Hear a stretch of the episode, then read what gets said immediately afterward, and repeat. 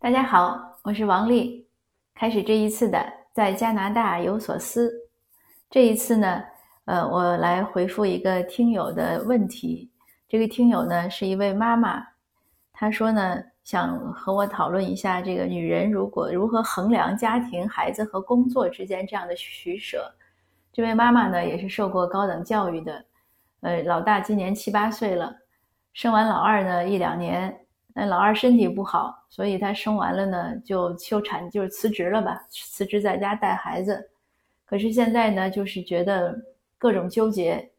首先呢，自己这样的一个高材生，窝在家里带孩子，这可能是一种浪费。第二呢，两个孩子呢，他确实带的很抓狂。老大呢要辅导功课，要带着上课外班，要陪着运动。这小的呢又离不开人。可是家里的老人呢又帮不上忙，那还有呢，就是陪孩子的时候呢就会太累，可能也是急躁，对孩子成绩不好啊这样的妈妈就会闹情绪，情绪不好，所以这些就是越来越严重，这个妈妈都怀疑自己是不是有些抑郁。那首先说呢，这个确实是一个难题。我们不从这个具体的这个例子说吧，因为具体的例子呢，你掰扯来掰扯去，你说你说一，它就有二；说二就有三。那我想说一些大的规律，然后你再框回到这个个案中，这样大概就比较容易思路清晰。这也是我平时思考问题、做决定的一种方法。就是当我遇到很为难的时候、想不清的时候，我就去想大的原则，想我认可的那些原则。在大的原则上做好取取舍和决定，做好选择。那比如四条原则，我选了第四，那我就用这条原则再指导回我的现实的生活，那我马上就知道应该怎么办了。那因此呢，在这儿呢，我也想用这样的一种方法来和这位听友分享。那这个在我看来，这个就是一个取取舍的问题，就是是要带孩子，还是要去上班。那每个家庭呢都有不同的情况。我也认识一个朋友，他当年在日本留学移民，特别拼命，他就学日语啊，又去工作。其实他不用去上班，他先生工资很高，可是他就不行，他就想他说我也是辛辛苦苦考过大学上来的，我为什么过来要仰人鼻息？为什么我要别人挣钱养我？而且关键是，他觉得他的能力就没有发挥。所以他生了两个儿子，可能间隔有两三岁吧，但是他还是就很很勤奋的去学日语，一定要上班。那他说有一次他有个孩子可能都是肺炎发烧这样很严重，那他也没办法。他如果可能不去考那个试或者不去上那天班，大概他会也也后果也很严重。所以他现在回想起来，他说那个时候我真是狠心，就拎着孩子发着烧也也要往幼儿园送，就是不能让他在家待着。所以这也是一种选择。那在我看来呢，如果我要是选择了生孩子，那我可能就会优先呢去照顾孩子。那除非就是我必须要去上班，要不然就没有钱养家。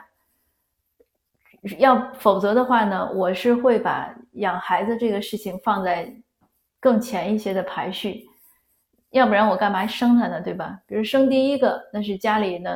每每个夫妻呢，大大多数夫妻吧，都是希望有一个小孩，那养了一个小孩，那生第二个呢，就是更是一种就是主动的选择，因为本来是可以不要生第二个，但是我们既然选择了生第二个，那就是我的主动选择。那既然是我主动选择了，那我就要把它放在优先排序。那既然是我要优先排序，那我也做了这件事情了，那应该是一件称心如意的事情，对吧？我想要。我要到了，我希望去做，我也做到了。那这样一想呢，他也就释然了。那是你想要的。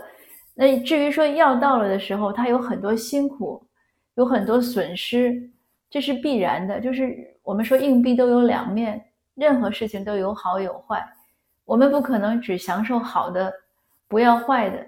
比如说，我们都喜欢成长，因为人随着成长。那可能能力一般来说都会越来越提高，阅历都会多，经验也会多，那认知也会有一个提升。可是伴随着成长的呢，就是衰老。一定是这样，你不可能说我一直长，我不老，这是不可能的，对不对？或者我们喜欢运动，可是运动中呢，往往就有运动的伤害，那是很注意这些，但是有的时候注意也没办法。比如说你说滑雪，那他很注意，或者滑冰，可是他有的时候就是会摔，而且一摔呢，恰巧就骨折了，这个真的是没办法。那为什么我不去学滑雪？就是我怕摔，因为我的平衡力非常差。很多朋友劝我学过，包括我就很多是我同龄人，他们都去学，说你也来很简单。我说不行，你们不知道我的平衡力有多差。我是那种不穿高跟鞋平地走路都会崴脚的人，所以我为什么不穿高跟鞋？就是平衡力太差。那就我就是不想承担那个不好的地方，那我就只能放弃滑雪那种好的，就是非常过瘾的那些方面。所以这就是一种选择。那我想这位听友呢，如果你。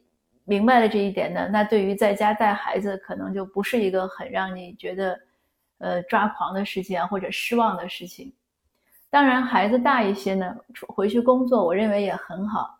那可能要等老二三岁上幼儿园，那妈妈就回去工作，应该是很容易的。那就再坚持个一两年。那还有呢，就是不要在陪孩子的时候呢，不要不要不高兴。一个很简单的原则，这事儿你要不然就别做，要做就别唠叨。这也是我和我先生之间达成的一个共识。呃，年轻的时候两个人也很多矛盾嘛，有的时候矛盾起来就是因为一个人做事儿又边唠叨，另外一个人听着就不高兴。那后来呢，就达成一致意见，做事儿就做，不要唠叨，要不然就别做。当然还有其他的一些意见，我们以后再分享。所以这个做事儿呢，就是你如果一边做一边抱怨，那本来可能有一些你很享受的地方呢，也被抱怨掉了。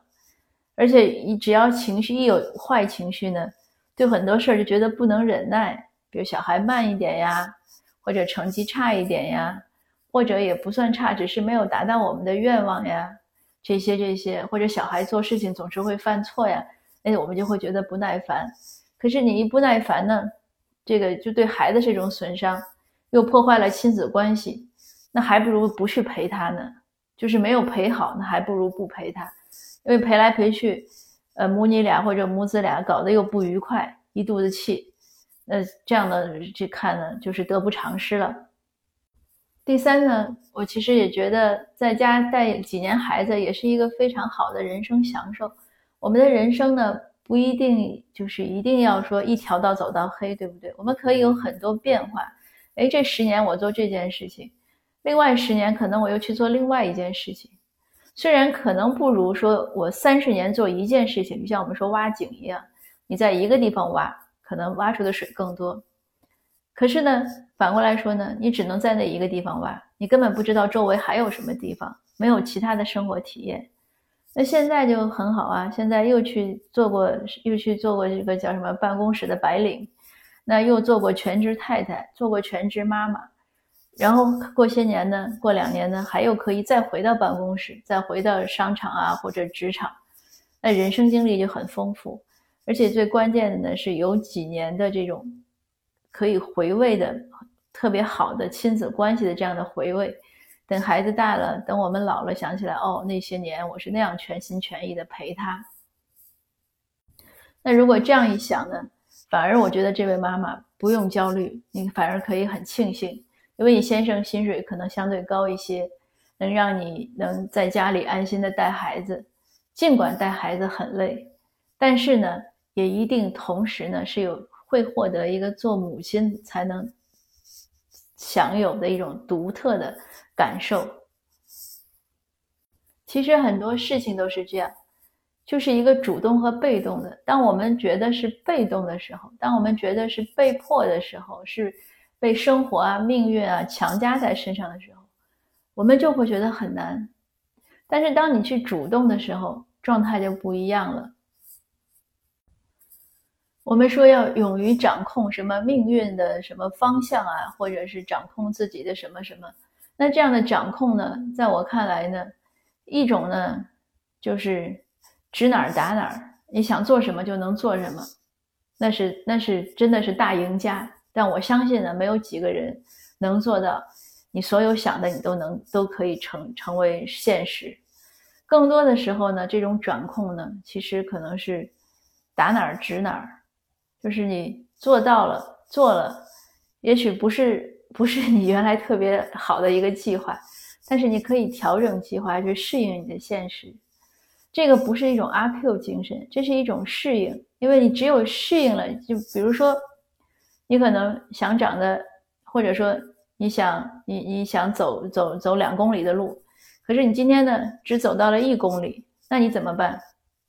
那你就要适应，你要看一下哦，我天黑了，我在这个地方，我有没有地方可以可以住下来，对不对？或者我给自己搭个窝棚，或者我爬到一个树上去过夜，因为你总要过夜嘛。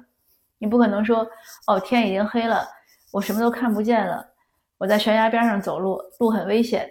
当我必须要停下来的时候，还是不想停，因为我的计划是今天走两公里。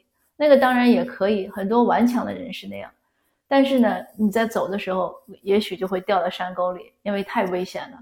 所以像我这样比较保守的性格呢，那可能我就会哎，就停下来，那临时呢改一下自己的计划，看一下现实的情况，我能怎么安排？因为生活没有一定之规嘛，人生更没有。我们的目标，或者说我的目标，就是尽量愉快的。呃，过完每一天，尽量让自己的愿望都能实现，尽量多的呢，为这个社会啊或者其他人呢贡献一些自己微薄的一些一些一些能力吧，也就这样了。那所以整个的过程呢，至少我的人生呢，在我看来呢，可能就是打哪儿指哪儿，要比指哪打哪儿更多一些。呃，不知道这些回复呢，是不是？呃，听友是不是能接受？但不管怎么说吧，我是衷心的祝福呢，这位妈妈能从自己的情绪中呢走出来，享受美好的每一天。好的，今天的分享呢就到这儿，谢谢您，我们下次见。